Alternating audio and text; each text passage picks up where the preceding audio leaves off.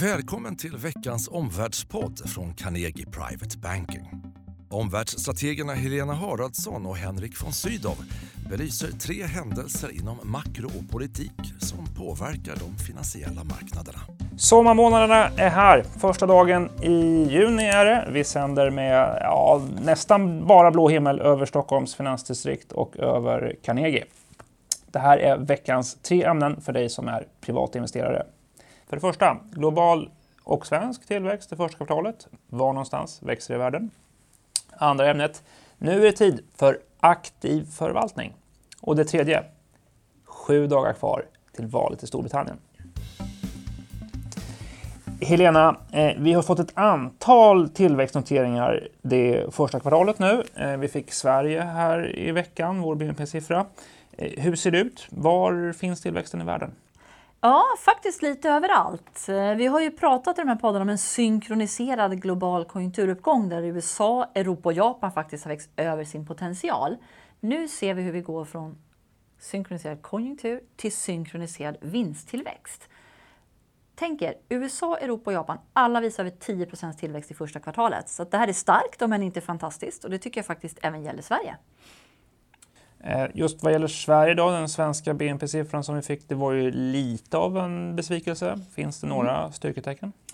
Ja, det stämmer Henrik. Siffran var ju hälften så stark som förväntat under kvartalet. Då. Eh, jag tycker man ska titta på årstakten och den var ändå över 2% Sen är vi lite bortskämda med bra tillväxtsiffror. Styrketecknen det var byggsektorn. Bra fart i byggandet. Det var också inom verkstad. Bra efterfrågan på maskininvesteringar. Både på hemmamarknaden men också på exportmarknaden. Så bra för den konjunkturkänsliga verkstadssektorn. Det som höll emot lite det var dels hushållens konsumtion. Jag tycker inte det är någon fara utan det var en hygglig tillväxtnivå. Men sen är det offentlig konsumtion och framförallt statens utgifter. Sannolikt kanske lite immigrationsrelaterat att de går ner. Eh, detta om Sverige, hur ser det ut i andra regioner globalt? Ja, vi inledde året med lite ljummare data från de två stora världsekonomierna USA och Kina. Eh, tittar vi på de senaste signalerna så har vi i Kina en konjunkturbarometer som säger expansion, en annan som säger kontraktion. Så fortfarande lite frågetecken. I USA däremot så blev jag väldigt glad när vi fick överraskande starka konsumtionssiffror häromdagen. Tog vi bort lite sådana här nödvändiga inköp och tittade lite mer på de köp man gör lite mer sällan, då var vi faktiskt den högsta nivån på sju månader. Trots lite turbulent politiskt, trots att Trumps satsningar dröjer. Och imorgon fredag blir spännande. Då kommer den viktiga jobbrapporten mm. som kommer varje månad och ISM-barometern för industrin. Europa, ja där har vi inte fått den officiella siffran för hela Europa än. Den kommer 7 juni. Men vi har sett starka barometrar. Mm. Tyskland, mm. bästa på två och ett halvt decennier. Vi har sett bredden häromdagen. Låg arbetslöshet i Italien, föll mer än man trodde. Stark tillväxt i Portugal, så att vi får en bredd, även Sydeuropa inkluderas. Vad tycker du är slutsatsen för privata investerare? Ja, det växer i världen, men även svensk BNP var inte så illa. Den visade styrka inom bygg och verkstad och ett starkare Europa, det kommer gynna svensk ekonomi. Helena, om vi tittar vidare på andra frågan då. Vi går ju in i det som är en mer vinstdriven börs. Eh, Carnegie Private Banking har ökat andelen aktivt förvaltade fonder i våra portföljer. Ja. Eh, varför gör vi det? Passiva indexfonder är ju kostnadseffektiva. Ja, det stämmer. Både indexfonder och börshandlade fonder i ETF är ju väldigt billiga. De har god likviditet, de är genomlysta, vi vet precis vad de innehåller hela tiden. Eh, här tar ju förvaltaren inga aktiva beslut, men de har växt i popularitet de senaste åren. Och det är inte så konstigt, därför att passiv förvaltning och produkter passar bäst när det är makrostyrda börser. Alltså när chocker eller centralbanksstimulanser styr. Förra året hade vi både Brexit, en chock, och Trumps valseger. När man köper en passiv förvaltad fond så får man en hög andel riktigt stora bolag. Tänk FANG i USA, det står ju för Facebook, Amazon, Netflix, Google. De har drivit börsen till nya rekordnivåer, men idag så är det en risk också att ha för stor andel i de här högt värderade bolagen. När tycker du att aktiva fonder passar bäst? Det tycker jag är när börserna är mer mikrostyrda. Alltså när Marknaderna blir mer vinstdrivna och det är precis det vi ser idag. Då ser vi också ofta stora skillnader mellan sektorer och mellan enskilda aktier. Vi har sett i Sverige, verkstad har gått väldigt bra. Teknologi och konsumtion har ju gått sämre. Mm. Från din horisont som investeringsstrateg, några andra fördelar?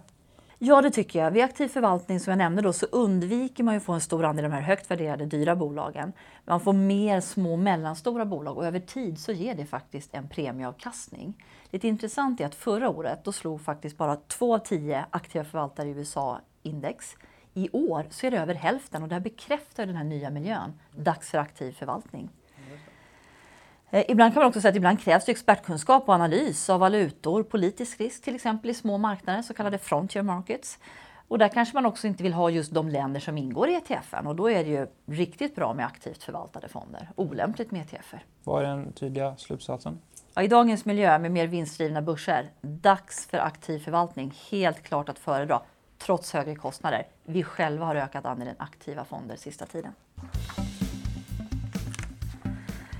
Ja, Henrik. En vecka, sju dagar kvar till valet i Storbritannien och det ser tajtare ut i opinioner. Hur, opinionen, hur orolig ska man vara? Jag hör att du nästan suckar lite när du ställer frågan. I, igen så ser det ut att bli en viss eh, spänning inför den här händelsen. Sju dagar kvar som sagt. Det som var en tvåsiffrig ledning för Theresa May eh, har nu blivit en ensiffrig ledning. Det har, stödet, eh, ledningen för, för Tory har fallit från 20 procent till det som nu är nere på nästan 3 procentenheter i en ledning. Mm. Tveklöst har Labour eh, och Corbyn ett visst momentum. Eh, de får starkt stöd i inte minst unga väljargrupper. Det ser också ut som att eh, många tidigare Ukip-väljare eh, nu eh, går till Labour. Samtidigt så är det ju faktiskt jättesvårt då, med opinionsmätningar i Storbritannien. Det har vi faktiskt lärt oss både från Brexit men också valet 2015. Det det, ja, dels finns det möjligen ett kvalitetsfrågetecken då med brittiska opinionsmätningar, svarsfrekvenser med mera. Sen är det också ett valsystem. Majoritetsval i enmansvalskretsar gör det svårt att bedöma utfallet av den allmänna opinionen.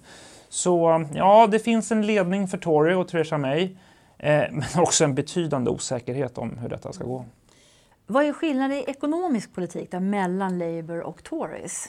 Ja, det var en debatt igår kväll, då, på onsdagskvällen, ehm, eh, där May faktiskt inte var med. Eh, det är ju en princip hon har i den här valrörelsen, den blir lite udda och speciell på det sättet.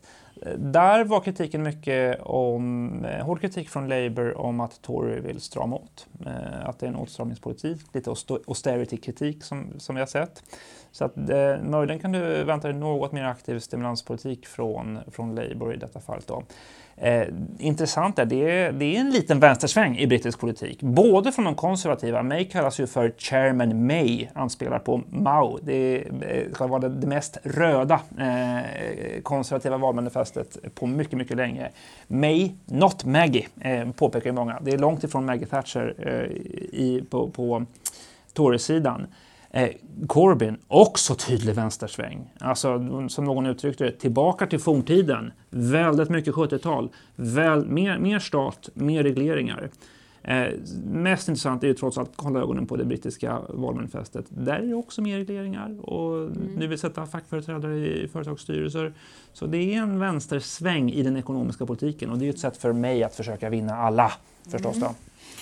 Slutligen då, vad betyder det här för Brexitförhandlingarna som snart ska börja? Det är ju precis den frågeställningen som kanske är allra mest centralt för oss som bedömer det globala läget. Alltså, vad, vad får det här för konsekvenser? Ja, om Corbyn skulle bli premiärminister, tänk tanken, det kan hända. Det trodde man inte för några veckor sedan. Eh, men ja, alltså, då blir det sannolikt en mjukare Brexit. Eh, det har han signalerat.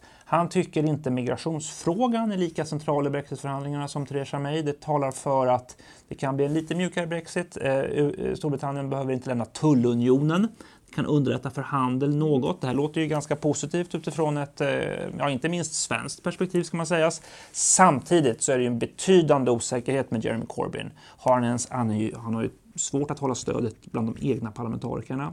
Är han van att sitta i en sån här extremt komplex process? Ja, i mig det kan man också fråga, men Corbyn eh, adderar ändå också ytterligare osäkerhet till en redan väldigt osäker eh, förhandling. Oavsett hur det går, eh, viktigt att kolla på framåt. Den 19 juni så kommer det vara det här Queens speech eh, där man presenterar regeringen och regeringsprogrammet. Samma dag och den veckan, alltså veckan före midsommar, drar också de första formella brexitförhandlingarna igång eh, mellan Storbritannien och EU.